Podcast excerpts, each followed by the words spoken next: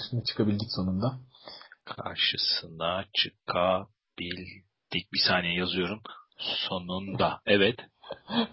Hayırdır niye yazıyorsun? Konuşmalarımız kalite güvencesi amacıyla kayıt altına alınmaktadır inşallah. evet. Anlatsana hadi anlatsana ben anlatmayayım. Evet ya aslında e, biz bir buçuk iki hafta önce bir kayıt yaptık e, Ilgaz'la. E, Koşturmaca Podcast'in son bölümünü kaydettik. Çok güzel böyle bir saat boyunca uzun uzadıya güzel güzel konuştuk. Hem de galiba bugüne kadar yaptığımız en e, seri, en e, güzel kayıttı. Bitirdik. Haydi iyi geceler dedik. Kapattık Skype'ları. Sonra ben bir baktım ki e, konuşmamızı kaydetmemiş. Olabilecek en iğrenç şey olmuş biz e, suya yazı yazmışız resmen. O yüzden şimdi çok dikkatli oluyoruz. Bu sefer öyle bir hata olmasın diye. Aslında yani sizlerle birkaç hafta önce e, yeni bir bölümle karşı karşıya gelecektik ama e, böyle bir talihsizlik oldu. Talihsizlik mi demek lazım, benim eşekliğim mi demek lazım bilmiyorum ama e, herkes hata yapabilir diyelim. Değil mi Ilgaz? Evet de bak bu sefer de kaydetmiyoruz ha. Üçüncü kere kaydetmem aynı programı şimdiden söyleyeyim de. Ee, zaten aynı program olmayacak muhtemelen. Benzer konulara değiniriz. Zaten biz o kadar uzun zamandır kayıt yapmıyoruz ki. O kadar çok şey oldu ki arada. E, hepsine değinmeye çalışsak, hepsinden iki dakika bahsetmeye çalışsak bile e, bu bölüme sığdıramayız. O yüzden onları olmuş, bitmiş, geçmiş kabul edelim. Ama ne yazık ki e, çok kötü bir günde e, uzun bir aradan sonra kayıt yapıyoruz e, koşu dünyasının, koşucuların ciddi bir e, üzüntü içinde olduğu bir gün aslında bugün. E, biliyorsun dün e, Boston Maratonu'nda finish e, çizgisine çok yakın iki büyük patlama oldu. Son bilgilere göre 3 kişi öldü. E, çok sayıda da yaralı var ve bu ölü ve yaralıların birçoğu koşuyu, maratonu izlemeye gelenler. Yani finişe yakın e, sen de biliyorsun, bizi dinleyenler de biliyorlar. Böyle maraton, yarım maraton koşmuş insanlar bilirler. E, yakınları insanları finish çizgisine yakın bir yerde bekleyip onları böyle son metrelerde e, motive etmeyi için beklerler. E, bu patlamalarda ne yazık ki o insanların beklediği yerde oldu. Hatta e, hayatını kaybedenlerden bir tanesi 8 yaşında bir çocuk galiba babasının yarışı bitirmesini bekliyormuş çok üzücü. Aslında böyle bir patlama, böyle bir e, hain saldırı, böyle bir saçma şiddet olayı nerede olursa olsun gerçekten böyle iğrenç ama bir şekilde bizim ilgili olduğumuz konu ile bağdaşınca daha da bir yarılıyor insan. Hani biz de orada olabilirdik. Bizi e, izlemeye yakınlarımız da gelmiş olabilirdi. Mesela bugün beni annem aradı. E, o da haberlerde izledikçe böyle şeyi düşünüyormuş. Birkaç yarışıma gelmişti böyle finişte beni motive etmeye. Hep aklıma o geliyor filan. Ben de daha çok etkilendim bu patlamadan filan dedi. Ben hani gerçekten üzgün olduğumu söyleyebilirim. Hayatını kaybedenler için, onların yakınları için. Bir de çok sayıda yaralı var. Uzuvlarını kaybetmiş insanlar var. En üzücü olan da bu. Tabii bu kadar üzücü şeyin içinde şeye değinecek bir durum kalmıyor. E, aylarca Boston Maratonu'na qualify olmak için çalışmış. Sonra gitmiş orada koşmuş. E, bitirmesine bir kilometre kala e, böyle bir olaydan dolayı yarışı bitirememiş insanların e, sıkıntıları tabii çok küçük kalıyor ama o da sonuçta e, belki de değinilmesi gereken bir nokta. Çünkü biliyorsun Boston Maratonu bütün dünyada insanların koşmak istediği en önemli maratonlardan biri.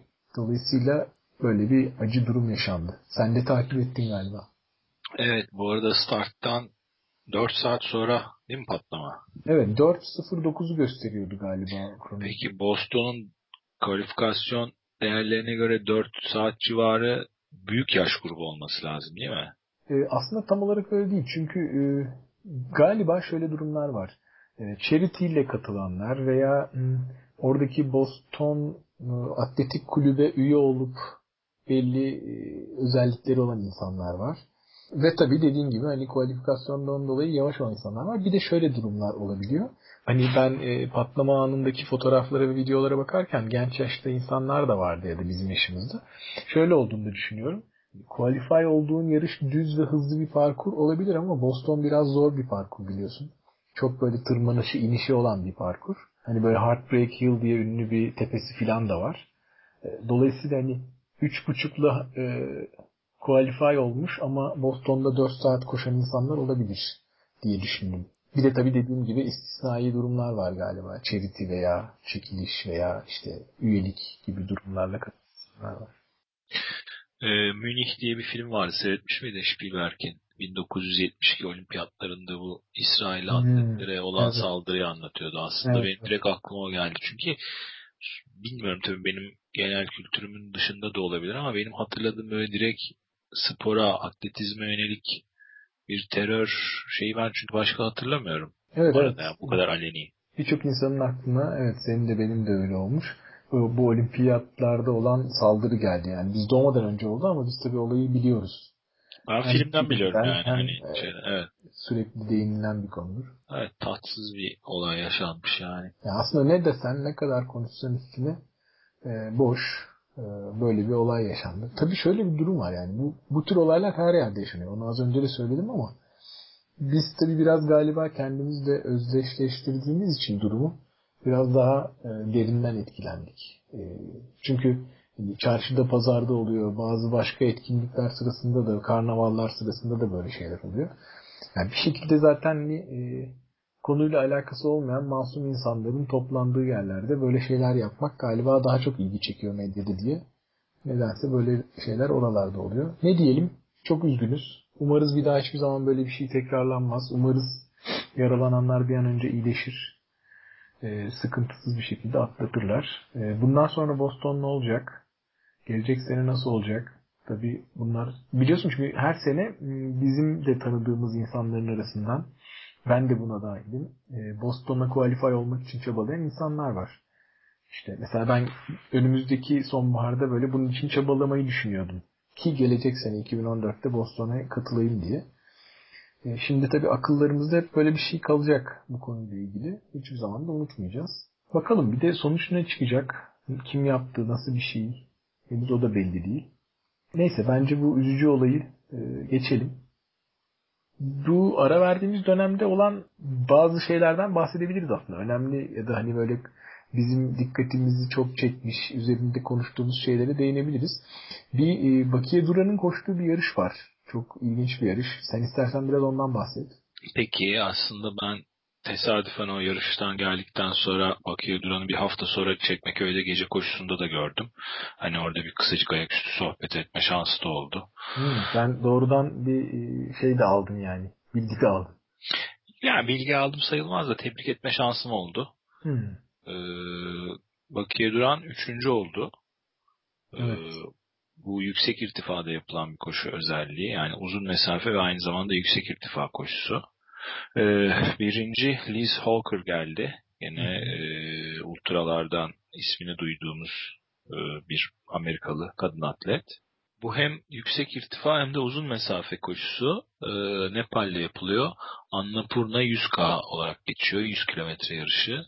Çok e, kırıcı ve zor bir parkur. Hatta Baki ablanın yazdığı enteresan, çok içten ve böyle okurken insanı sarsan bir e, rapor da var. Onun da linkini koyalım bence. Bir yandan bölüme. güldüren, bir yandan güldüren, bir yandan da şaşırtan, sarsan değil mi? Evet. Yani tabii Bakiye Duran'ın hani bunu artık tecrübesi ve altyapısıyla e, aşması bizi şaşırtmıyor ama okuduğun zaman hakikaten şartları bayağı zor bir iş olduğunu görüyorsun. Hmm. İşte tam ondan bir hafta sonra da geldiğinden bir hafta sonra da Çekmeköy'de gece yarışı düzenlendi. E, 45 kilometrelik bir etap. Orada gene organizasyonun başındaydı. Orada böyle ilk başta bir kalabalık vardı. Orada çok bir yanı gidip bir şey deme şansı olmadı. Çünkü çok işi başından aşkındı. Böyle tam ucu ucuna zaman denk gelmişti. Hava şartları çok kötüydü. Kar falan yağmaya başlamıştı şansımıza. Hmm. Orada çok bir şey deme şansı olmadı. Ondan sonra aşağı yukarı bir 12. kilometrede bir su istasyonunda duruyordu tek başına. Millete moral veriyordu. Hadi hadi diyordu. Orada gördüm dedim Baki abla ya kusura bakma aşağıda kalabalıkta konuşma şansı olmadı. Okuduk yazdık böyle çok canavar iş yapmışsın tebrikler dedim. Şey dedi işte bana önemli değil. yani böyle gayet sakin bir şekilde. Yani yazdıklarını okuyunca yani bana mesela söylesen herhalde bir buçuk saat anlatırdım sana orada. ya sorma şöyle oldu böyle oldu falan diye. Evet yani ama Bakiye Duran'ın bugüne kadar yaptıklarını düşününce e, böyle bir tepki vermesi normal.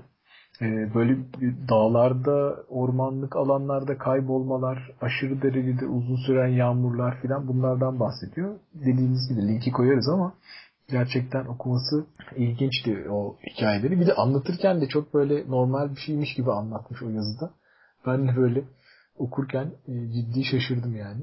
Onun dışında bu sürede bir de aslında daha önceki bölümlerimizde konuştuğumuz Emre Tok'un yarışından bahsedebiliriz belki. Evet o da Gran Canaria olarak geçiyor. Evet, trans, Tra- trans Gran Canaria doğru evet, pardon tam On, Onları trans diyorlar çünkü şey adayı baştan başa geçiliyor galiba. Evet. 119 kilometrelik bir yarıştı o da ve şey e, inanılmaz bir tırmanışa sahip. Hatta biz e, önceki bölümde konuşurken senin şey dediğini hatırlıyorum ben. E, bu koşu yarışı değil ki filan demiştin. Tabii canım direkt serbest tırmanış yani neredeyse. Evet evet. E, hatta şey e, biz burada belki bir miktar konuşacağız ama Emre de e, Geziyorum Net blogunda adresindeki blogunda inanılmaz detaylı bir yarış raporu hazırlamış. Hem çok uzun bir yazı hem de çok sayıda fotoğraf ve video var. Aslında böyle zorlu bu tip macera içeriği de olan ultralara katılacak insanlar için süper bir e, rehber olmuş aslında. Nasıl hani bu şimdi koşanlar için endorfin salgılanıyor, endorfin bağımlılığından bahsediliyor ya. E, muhtemelen bu irtifa kazanma ile ilgili de bir hormon var. Belki daha bulunmamış olabilir de bence Emre Tok da bunun bağımlısı olmuş durumda. Son, son katıldığı bütün yarışlarda maşallah şey gibi eğim grafikleri bu Luna Park'lardaki roller coaster'lar gibi bu Trans Gran Canaria da öyle korkunç bir parkur.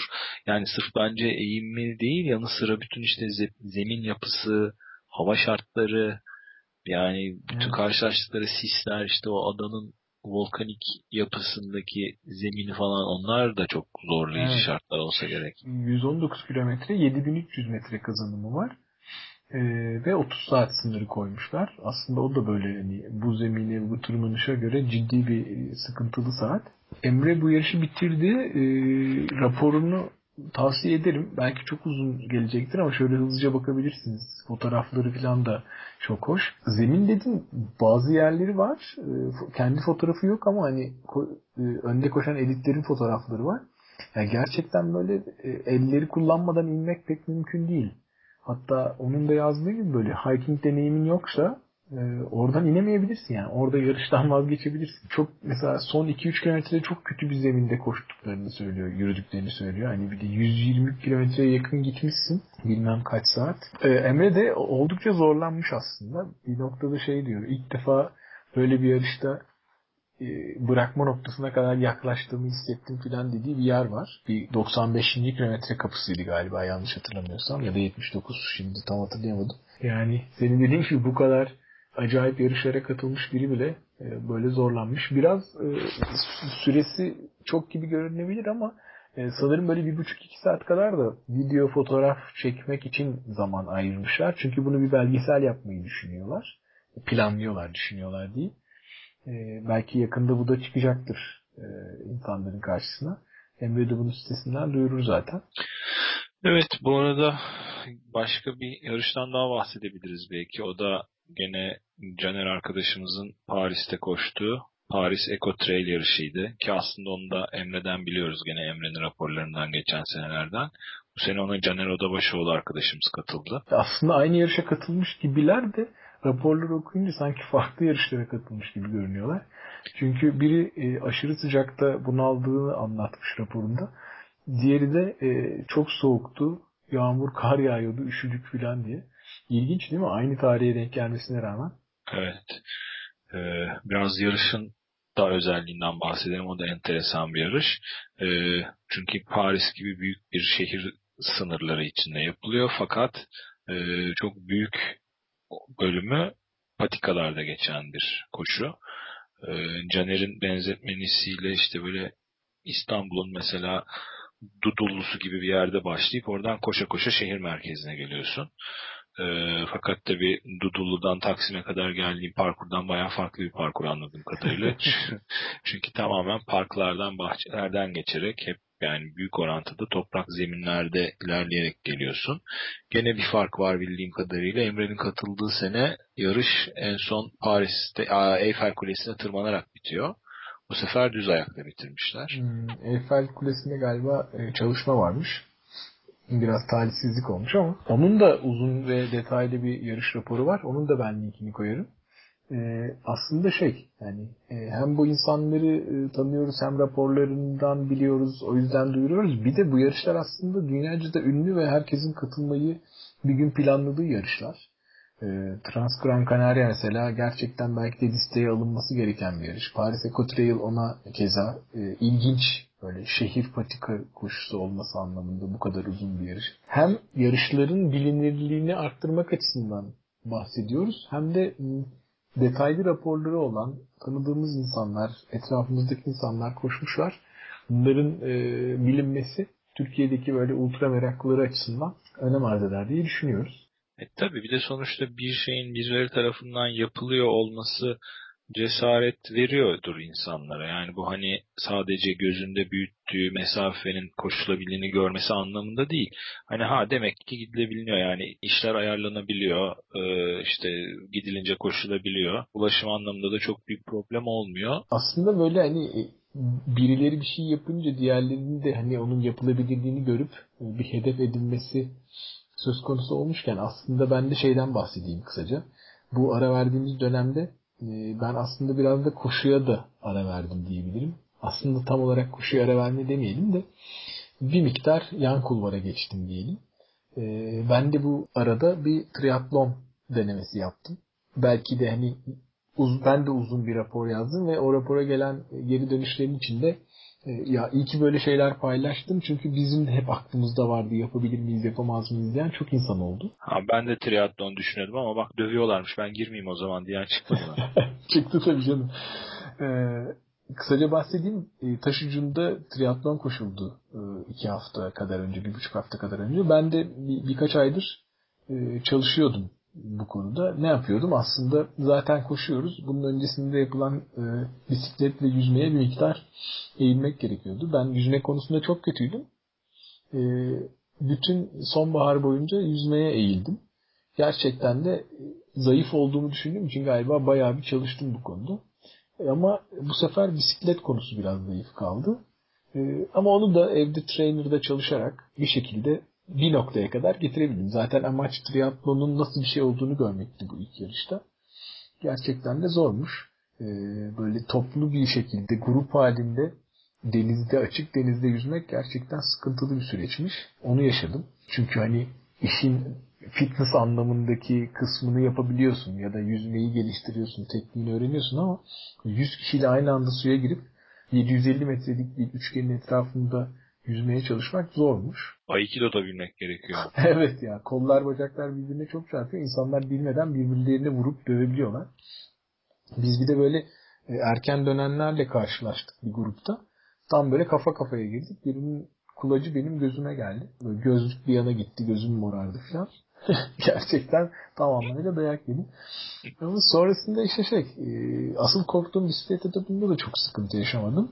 Tabii hani çok e, iyi bir sonuç değil ama bir şekilde koşuda da kalan enerjiyle ki çok da tükenmemiştim. Kendimi biraz fazla saklamışım galiba. 10 e, kilometreyi de bitirdikten sonra 2 saat 36 dakikayla ilk triatlonumu bitirdim. Aslında e, onun da böyle detaylı bir yazısını yazmıştım. Paylaşırım notların içinde. Yani insanların aklına düşerse böyle şeyler yapılabiliyor. Sonuçta yani izliyoruz çevremizde insanların neler yaptığını. Ee, insan vücudu adaptasyona çok müsait. Ee, ne yönde çalıştırırsan o yönde geliştirebiliyorsun. Bakalım şimdi benim de aklımda e, birkaç triatlon daha denemek. Sonra belki olursa bir e, iki katı mesafe olan yarı Ironman denerim ama Ironman gerçekten çok korkutuyor. Geçenlerde Ironman olmuş bir arkadaşımızla sohbet ediyordum. O da şöyle bir şey söyledi. E, olimpik triatlonla Ironman aslında tamamen farklı iki disiplin gibi ele alabilirsin dedi. Yani çok çok bambaşka şeylermiş. Ee, bir miktar onun hani ne demek istediğini anlamak için bir miktar bu işin teorisine de kafa yoracağım ama e, bakalım. E, Iron Man şu an için uzak olsa da uzak bir hedef olarak belki bir yerde duruyor. Bu arada sen ne yaptın bu kadar ara verdiğimiz dönemde? Ondan biraz bahset istersen. Ben kayda değer ne yaptım? Aslında işte en son vukuatım Çekmeköy'deki gece koşusu oldu. Aslında vukuatım diyorsun böyle şey küçük bir şeymiş gibi konuşuyorsun ama çok zorlu bir gece koşusu oldu o da. Ee, ya şa- hava şartları zordu. Hani biz zorlayacak şekilde koşmadık açıkçası. Ben Sunaltan arkadaşımla koştum sağ olsun. Ee, onun desteğiyle hatta bitirdim denebilir. Yani biz hani böyle yarış koşar gibi veya bir şeyleri zorlayarak değil bilakis sağ salim bitirecek mantıkta koşmaya çalıştık. Ee, uzun sürdü. Yani hani yedi buçuk saatlerde falan bitti. Yedi, yedi buçuk saatte bitti. Ee, ama şey zordu. Bir kere yani Çekmeköy zaten inişleri çıkışları ve zemini çok zor. Evet bu biz bu podcast'te çok sık bahsettik ondan artık dinleyenler biliyorlardır. Orası evet. cidden tırmanış anlamında zorlayıcı bir parkur. Ee, çok balçık vıcık yerleri vardı gene hani yürüyerek bile zor geçebildiğin. Bir de o akşam kar yağdı Mert ya şaka gibi yani hakikaten startta başladı. Epey bir kar yağdı. Gerçi tabii kar aslında bir süre sonra yağmur kadar yıldırıcı olmuyor. Çünkü karın bir yumuşak havası oluyor. Hani yağmur kadar ıslatmıyor ama işte hani yüzünü, gözünü, nefesini biraz zorlayabiliyor. Evet. Yani hani çok zor olmadı, çok kolay da olmadı. Tadında kararında bir şey oldu. Bu aslında oldu. zaten bir yarış değil bir antrenman koşusu gibiydi değil mi? E tabi yani gene canavar koşan arkadaşlarımız oldu da e, biz yani hani baştan öyle bir şey e, bunu da yapalım diye gittik. O oldu. Onun dışında ben arada bir e, geyik koşusuna sen de geldin. Geyik parkurunda bir hafta yarıştan bir hafta önce koşarken müdürle e, sert çamurdan yumuşak çamura böyle bastım bir yerde dengemi kaybedip bir düşüp dizimi bileğimi bir acıttım. Sonra işte o şeye sarktı. Geyik koşusunda e, doktorumun da tavsiyesiyle katılmadım. İşte sizleri seyretmeye geldim. Ondan sonra ufak ufak işte koşular, antrenmanlar yapar oldum. Çok enteresan ama bugünlerde çok şey gibiyim ya. Yani hani sportif anlamda da bipolar, bipolar bozukluk varsa onu çok net yaşıyorum. Böyle mesela o kadar kendimi kötü hissettiğim günler ve zayıf hissettiğim anlar oluyor ki o böyle ertesi güne motive olamayıp koşuya çıkamamak olarak yansıyor. Yani yaşıyordur bunu. Sen de yaşıyorsundur. Biz dinleyenler de yaşıyordur mutlaka. Böyle bir şey oluyor ki bazen böyle 3 gün 4 gün hiçbir şey yapamıyorum. İyice kendimi böyle geberik hissediyorum. Allah'ım diyorum 2 hafta sonra bir hafta sonra İznik var. Orada ne yapacağım derken ilk önce 130 kilometreden 80 kilometreye çektim kaydımı. Çünkü bu hakikaten ayaktaki şey ufak ufak şeyler var, sızlamalar falan var. Bir de ondan sonra yazın kaydolduğum başka yarışlar var. Ee, ve onlar da hep yakında yani İznik'ten 4 hafta sonra bir tane işte Kıbrıs var. Ondan sonra tekrar bir Avusturya var. Sonra işte bu CCC var. Bunları sonuçta hep bir yatırım yaptığımız her anlamda işler olduğu için onları etkileyecek diye korkar oldum. Onun için böyle yavaş yavaş gerilemeye başladım. İki gün öncesine kadar şey bile düşünüyordum ya acaba 80 koşmasam 42'ye mi çeksem ne yapsam diye. Sonra ama işte uyuyan güzeli tekmeleyip sokağa çıkınca ee, bu sefer şey demeye başladım. Ya 80 olur canım kesin olur acaba 130 olur mu ya falan demeye başladım. Çok komik işte gidip geliyorum böyle ya. Biraz, yani, biraz antrenman yapınca kendini iyi görünce. Ay evet korkunç. Alpay'ın, Yok bence 80 kararı iyi. 80 şu şartlar için evet mantıklı. Daha doğrusu mantığın sınırında diyeyim hatta. Çok mantıklı da hala olduğunu düşünmüyorum ama bakalım. Bakalım ya. Yani e, zaten şunun şurasında 3 gün kaldı. Değil mi? Üç gün mü kaldı Allah'ım? Evet. evet aslında biz bunu bir an önce yayınlayalım. İznik'ten önce insanlar dinlesinler. Bir de üstüne İznik'te e, güzel bir şeyler e, görüp e, kaydedip ya da hani yapabilirsek bir de üstüne yeni bir bölüm daha koyarız. İznik öncesi ve sonrası olarak güzel bir şey elde ederiz. İki bir, film birden evet. Bir de asıl İznik İznik diye konuşuyoruz. İznik'e böyle şey, celebrity geliyor aslında değil mi? evet. Ondan biraz bahsetmek lazım. Önce şöyle anlatayım ben kısaca hikayesini. Evet evet. Ee, şimdi yine Emre Tok konusu açılacak ama Emre Tok arkadaşımız şu anda Londra'da yaşıyor işi gereği. Bahsetmişizdir belki. Londra'ya gitmeden önce Hayran Far diye bir site var e, Amerika menşeili uzun mesafe koşuları üzerine. Emre'nin de takip ettiği bir site. Emre kalkmış oraya bir yazı yazmış işte Türkiye'de ultra koşmak ya da Türkiye'de patika koşuları diye Trail Running in Turkey diye galiba bir yazı yazmış. Hı hı. Çok da güzel fotoğraflar koymuş. Böyle çok az ama öz bir yazı olmuş. İşte hani Belgrad vardır, şöyle parklar vardır, Boğaz'da koşarsınız, İstanbul şöyle güzeldir falan diye hakikaten böyle etkileyici bir yazı yazmış. Altına demiş ki gelecek olursanız beni bulun ben size yardımcı olurum. Bunu yazdıktan sonra da kalktı Londra'ya taşındı. Ondan sonra böyle o dönem şimdi gerçi azaldı ama o, o dönem böyle hep şey oluyor. İstanbul'a gelen bir takım böyle bir şekilde koşan insanlar Emre'ye ulaşıyorlar. Aa biz geliyoruz. Nerede koşalım? Nasıl buluruz seni? Nerelere gidelim diye Emre'ye mail atıyorlar. Emre de haşırt diye bize forward ediyor Caner'le bana. Diyor ki ben Londra'da yaşıyorum. Bu arkadaşlar Ilgaz'da Caner ormanda koşarlar. Oraları bilirler. Siz onları bulun. Onlar yardımcı olur derler. Diyor. Biz böyle abi baktık ortalama böyle e, ayda bir bir tane turist gezdirir durumda. Kapalı çarşıya Amerikalı. Evet, kapalı çarşıya götürür gibi ormana götürüyoruz. Geldi öyle bir iki tane enteresan tip. Derken işte bir gün gene Amy diye bir kız geliyor. İyi tamam peki kimdir nedir bilmiyoruz. Bir konferans için Türkiye'ye geliyormuş. İstanbul'da kalacak. Gelsin koşmak de takılsın dedi. Ha, gelsin takılsın falan dedik ama şöyle aslında kız İstanbul'a gelmiş aşağı yukarı görüşüp koşmamız cumartesi günüydü.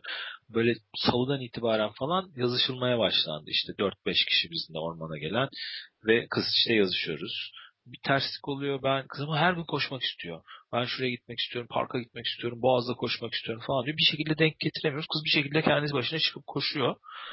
en sonunda ormana gitmeden bir gün önce 35 kilometre mi ne koşmuş çıkıp şeyde sahilde. Tabii soruyoruz bu, bu, bu nedir, nasıl bir olaydır falan diye düşünmeye başladım. Yani kimdir, niye koşuyor o kadar falan diye. Derken en son şey dedik işte cuma günü ya bak dün de koşmuşsun istiyorsan yat dinlen yani yarın gitmeyelim şart değil falan dedik. Yok yok benim dinlenmekten çok koşmaya ihtiyacım var diye çok iyi hatırlıyorum. Kilometreye ihtiyacım var diye cevap yazdı. İyi peki falan dedik. Harbiye'de kalıyor. E dedik erken gideriz ormana. Seni gelip alacağız. İyi peki kaçta alalım? Dörtte alalım. Dört buçukta.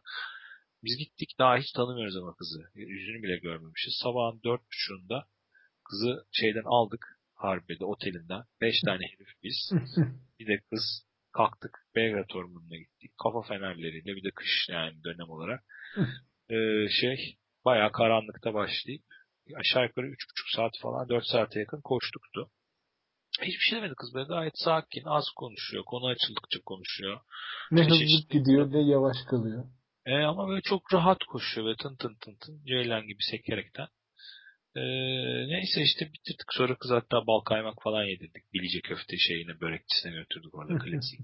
Ondan sonra bıraktık geri döndü. Bir ay sonra İtalya'da yapılan 100 kilometre yarışında dünya kadınlar birincisi oldu. Dünya şampiyonu oldu. Me meğer e, sizle yaptığı antrenmanda şey hazırlanıyormuş. E, 100 kilometre yol koşusu dünya şampiyonası. İşte bir de bal kaymak. Tabii bir de bal kaymak. Bu arada bu 100 kilometre dünya şampiyonasının kazandığı yarışın sonuçlarına baktım ben. Evet. E, derecesi 7.34 yani 7 saat 34 dakikada koşmuş 100 kilometreyi. Evet şey hesaplamıştık. E, 3.20 maraton hızı mıydı? 3.10'du galiba. 3.10 3.10 e, bir maraton koşup üstüne bir 3.10 daha maraton koşup üstüne yine aynı hızda bir yarım maraton koşmak gibi bir şey çıkıyordu. Hesap çıkıyordu ortaya.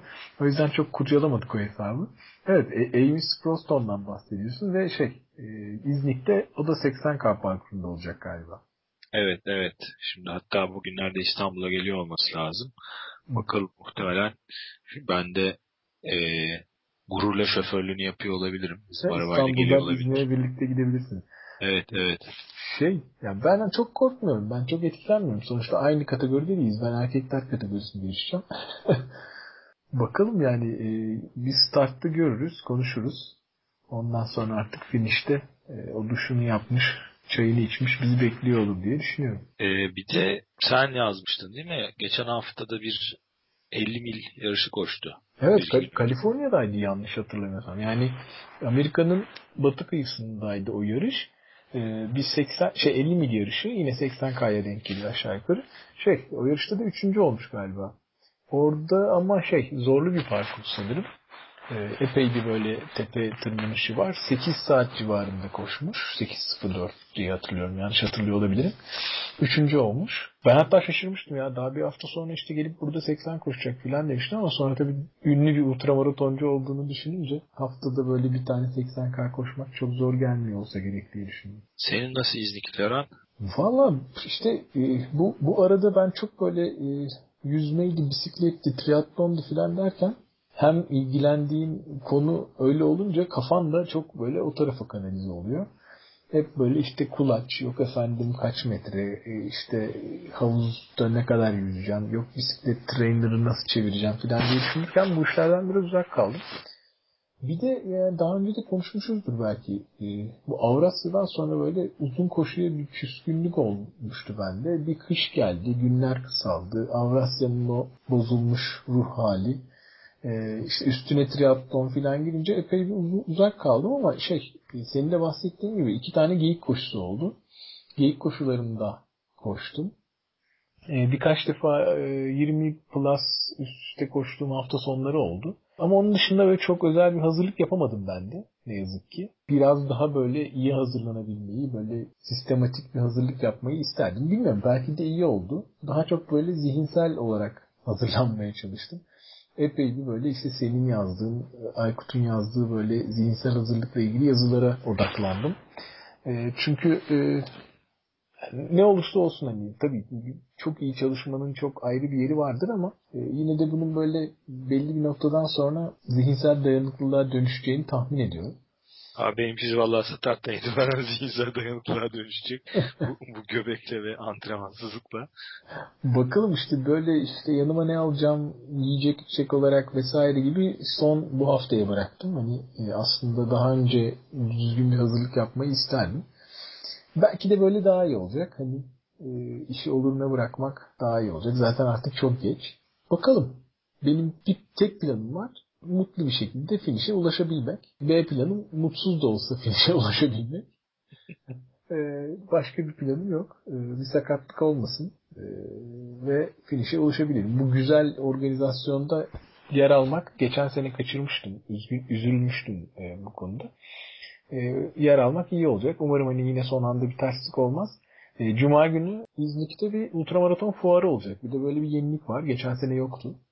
Evet. Yani belki çok büyük böyle inanılmaz büyük ve şey geniş bir fuar beklentisi olmasın ama yani yine de bence İznik gibi bir yerde e, ultramaraton da kullanılabilecek malzemeleri bulabileceğiniz, yeni malzemelerin tanıtılacağı bir fuar olacağını bekliyoruz. Ee, biz de seninle bir terslik olmazsa orada olacağız. Ee, insanlarla İznik hakkında konuşmayı planlıyoruz. Evet belki küçük röportajcıklar sıkıştırabilirsek araya. Değil mi? Ee, güzel olur. Ee, hem öncesinde hem sonrasında.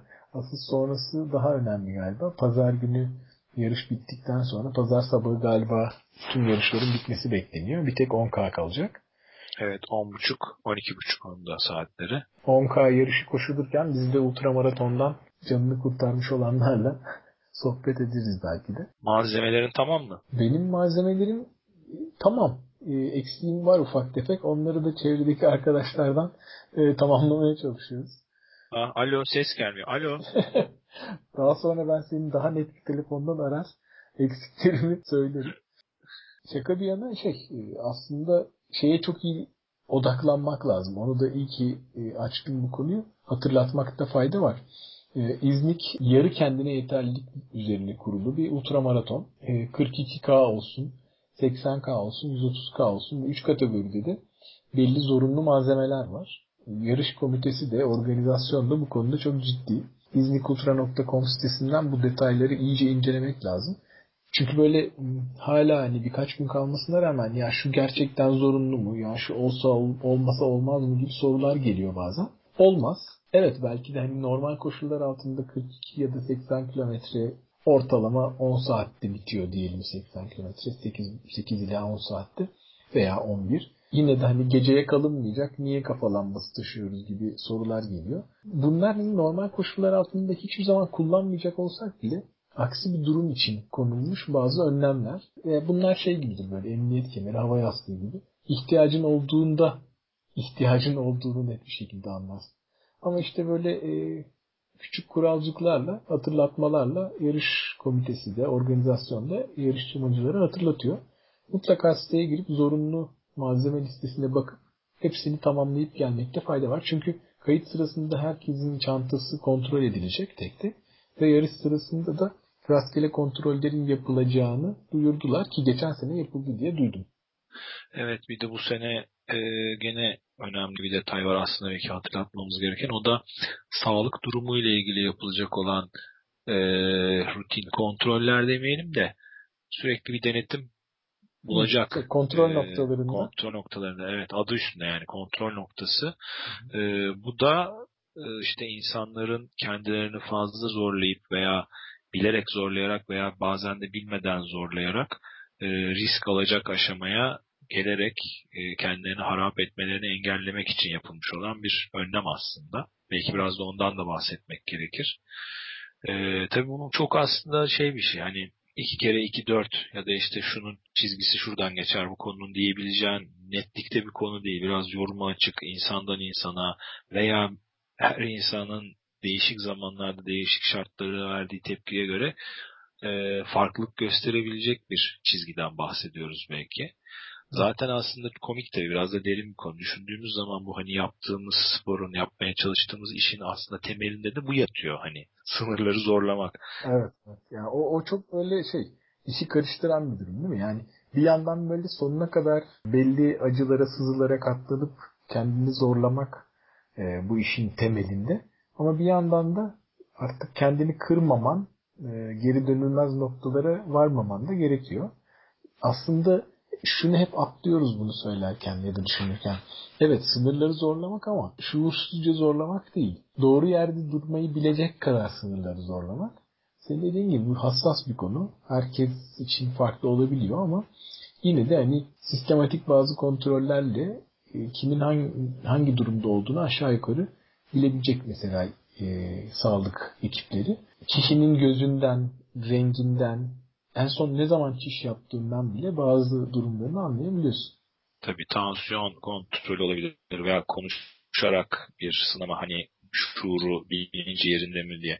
Ee, Yeterli sıvı almış mesela. Evet.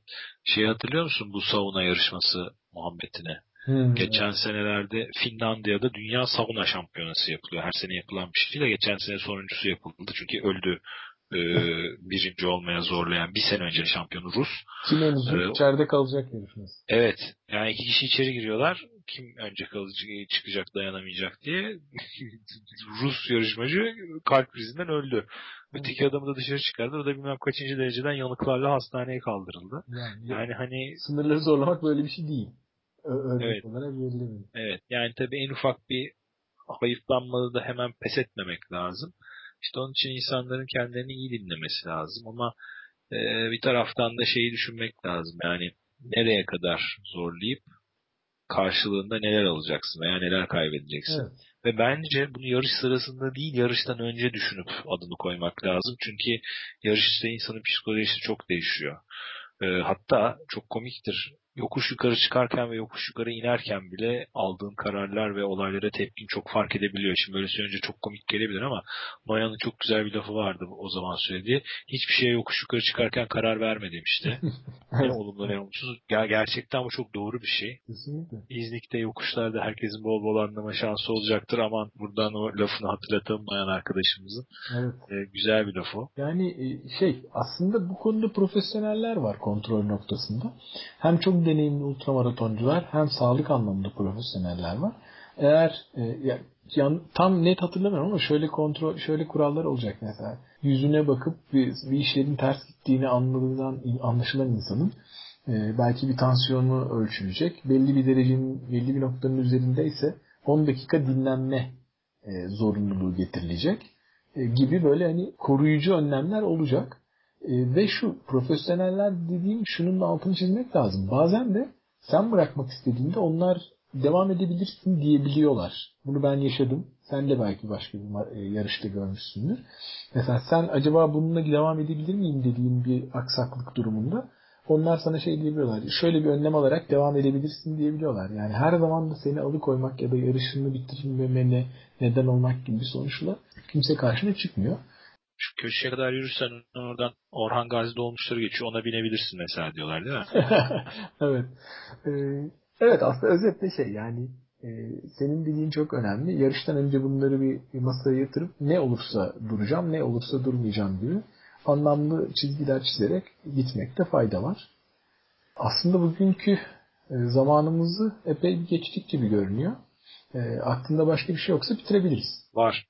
Buyurun. Record ışığı yanıyor değil mi bak? yanıyor, yanıyor, yanıyor. Tamam. E, umarım hiçbir terslik olmayacak ve e, yarın ya da en geç ertesi gün dinleyenlerin karşısında olacağız. O zaman herkese iyi antrenmanlar. İznik'te görüşmek üzere. Görüşmek üzere.